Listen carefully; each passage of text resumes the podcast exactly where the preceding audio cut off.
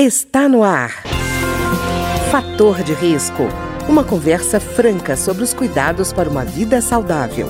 A apresentação Humberto Martins. Olá, no programa de hoje nós vamos falar sobre a importância da realização do acompanhamento odontológico durante a gravidez, o chamado pré-natal odontológico.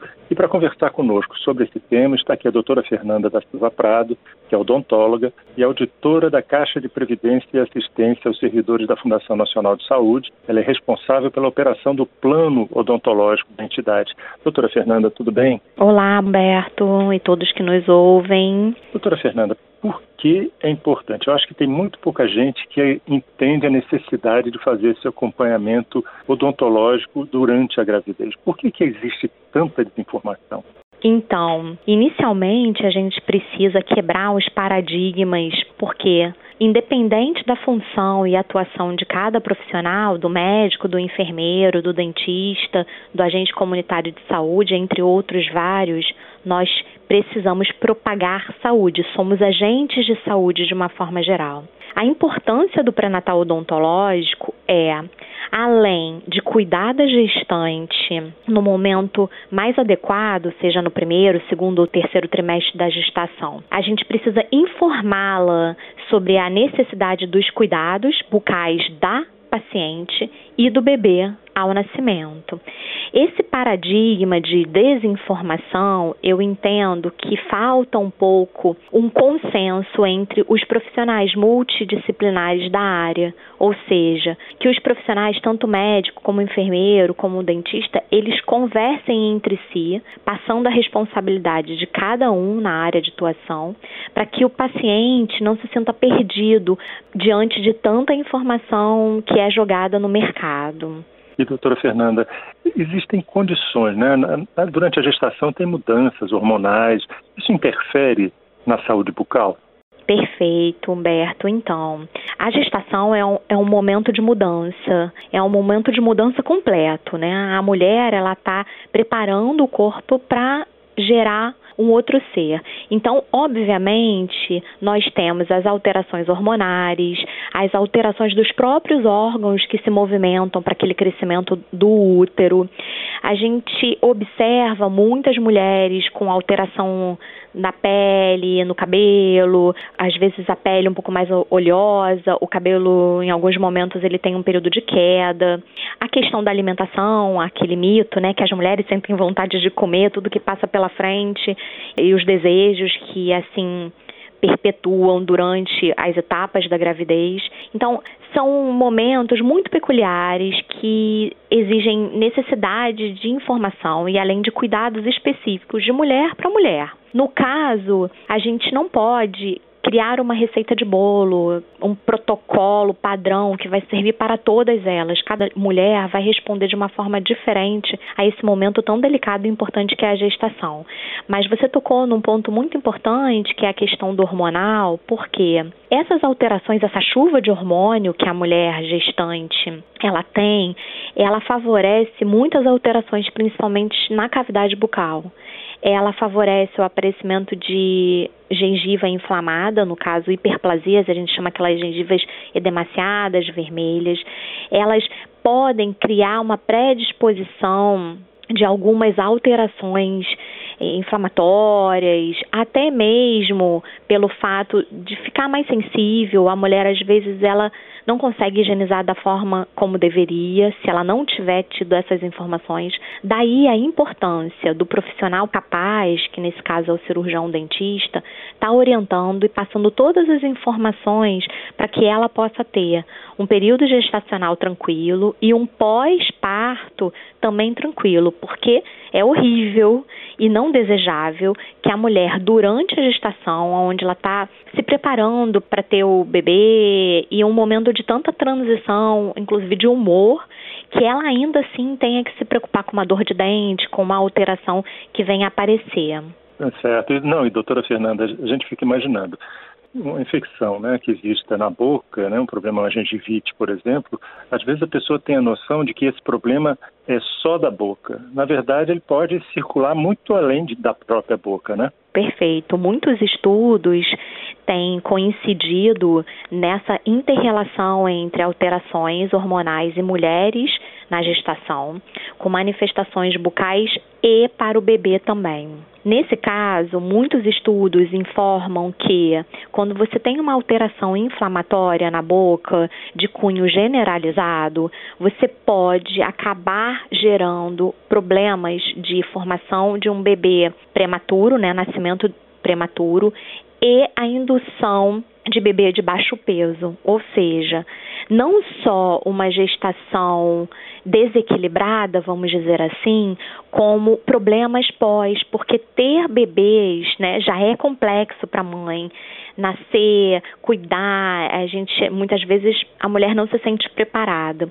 Você ter que interromper a gestação por de repente problemas ocasionados por uma inflamação crônica prolongada e ter um bebê com baixo peso, ele vai precisar de um acompanhamento, muitas vezes ele vai precisar ficar no UTI, a mãe não consegue amamentar e a mãe às vezes não tem aquele vínculo inicial com o bebê. O nascimento prematuro, às vezes não de baixo peso, mas o nascimento prematuro também pode gerar uma série de alterações de formação do bebê ao longo do tempo. Então, o cuidado, não só com a gengiva, mas com os dentes cariados, eles são de extrema importância principalmente para que você tenha uma gestação tranquila e tenha bebês também saudáveis. Uhum. E doutora Fernanda, eu digo isso também porque às vezes tem mãe que fica assim, não, durante a gestação eu não posso cuidar nada dos dentes, ou seja, anestesia, raio-x, eu não posso fazer nada disso, então nem vou ao dentista. Isso, é na isso? verdade, é, é, é, é um é um mito, né, Humberto? É óbvio que se você tem um acompanhamento pré-natal, vamos dizer assim, desde a época que você imaginou engravidar, você já tem um profissional que te acompanha. E, obviamente, a gestação ela está principalmente dividida em três principais trimestres, que é o primeiro trimestre, que é o trimestre de formação do feto. É um trimestre de muita vulnerabilidade para o feto, porque ele está em formação. O segundo trimestre é quando o feto já está formado e a mulher não está tão barriguda, então ela consegue ir ao dentista com menos risco. E o terceiro trimestre é onde a mulher já está muito grande e aí também realmente não tem indicação. Então a maior indicação de atendimento, principalmente os atendimentos pontuais, agudizados, chamamos assim, eles ocorrem no segundo trimestre.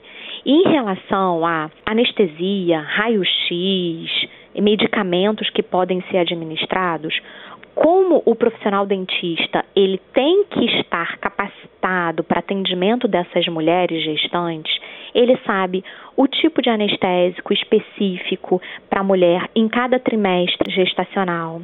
Ele sabe administrar a medicação, de preferência o analgésico, a gente inclui o paracetamol, que é o Tilenol, como primeira opção. Em casos da mulher ser alérgica a essa substância, aí outras medicações podem ser inseridas. Em relação ao raio-x, desde que a mulher use um colete plumbífero, que é aquele colete de chumbo com proteção também das glândulas tireoide, para a tomada radiográfica, e óbvio, sem ser tomadas radiográficas em excesso, isso não vai comprometer nem vai gerar alteração na formação do bebê. Obviamente, tem que se tomar muito cuidado e ser criterioso na indicação de cada procedimento né? Mas assim, a mulher não pode ter medo de ir. Até porque deixar agravar um problema num trimestre onde efetivamente ela vai ter um pior acompanhamento e resolução do seu problema, isso pode ocasionar problemas futuros, tanto para a mãe como para o bebê. Então, assim, é importante desmistificar essa questão de não poder ir ao dentista no momento da gestação. O profissional ele está preparado para atender, obviamente. A mulher ela não vai fazer clareamento dentário durante a gestação, não vai resolver fazer cirurgias complexas de colocação de implante dentário, enxertos, nem nenhum atendimento que entende-se que é eletivo e que pode esperar essa fase mas atendimentos pontuais, eles podem ocorrer. Agora, é muito importante a gente ressaltar que os problemas odontológicos, muitas vezes, eles não são ocasionados pela gestação. Não é a gestação, que é uma doença que acaba tirando o cálcio do dente. Isso também é um mito. A gestação é um processo natural. E aquela cárie que você identificou na gestação, ela provavelmente já estava lá antes do engravidamento. E o que, que acaba acontecendo? A mulher não tem esse acompanhamento próximo e quando chega na gestação, aonde ela tem uma alimentação mais variada, muitas vezes alimenta-se mais em pouco período de tempo, então ela não higieniza da forma como deveria, esse processo ele acaba acometendo ao longo desses nove meses gestacionais. Então, assim, não foi a gestação que causou uma gengivite, não foi a gestação que causou uma cárie ou qualquer outro problema. Ela simplesmente se aproveitou desse período onde tem tantas mudanças hormonais, de alimentação, de higienização, e agudizou. E ficou um pouco mais próxima da realidade e no momento muito complexo de atendimento. A doutora Fernanda, isso que a senhora disse é muito importante, porque eu já ouvi essa história de mãe dizendo assim: ah, durante a gravidez, meu cálcio saiu do Sai. meu dente e foi para a criança. Quer dizer, e, e tem situações também que eu imagino que o profissional da área tem que enfrentar, por exemplo, a mãe tem enjoo quando usa pasta de dente, a salivação, a alteração da salivação, o vômito, por exemplo, que deixa a, a região da boca mais ácida. Isso também é, o profissional tem que saber ter habilidade para enfrentar todas essas situações, né? E Com... poder indicar soluções, né? Com certeza. A gente está lidando com um ser humano que ele vai estar tá sendo identificado de uma forma diferente nesse momento da gestação. E aí cada mulher vai responder de uma forma. Essas alterações, que muitas vezes elas acontecem, como os, os, vômitos, principalmente nos primeiros períodos, né, no primeiro trimestre da gestação, essa alteração, gosto às vezes metálico, que o cálcio sai dos meus dentes, meus dentes ficaram fracos, quebraram e tal, isso realmente acontece. É importante que o profissional, cirurgião dentista que acompanha essa mulher, ele tenha a capacidade de esclarecer que não é o cálcio que sai, na verdade o bebê, ele se alimenta entre aspas da alimentação dos nutrientes que são ingeridos pela alimentação da mãe. Daí a importância da mãe ter uma alimentação variada, saudável, evitar frituras, muito açúcar, muito sal, não fumar, não, não fazer ingestão de bebida alcoólica, beber bastante líquido. E aí, assim, também tem a questão, ah, eu preciso fazer uma suplementação de flúor. Não, não precisa. A água que a gente possui hoje no país já é uma água fluoretada. Existem alguns alimentos que já contêm flúor. O creme dental tem flúor.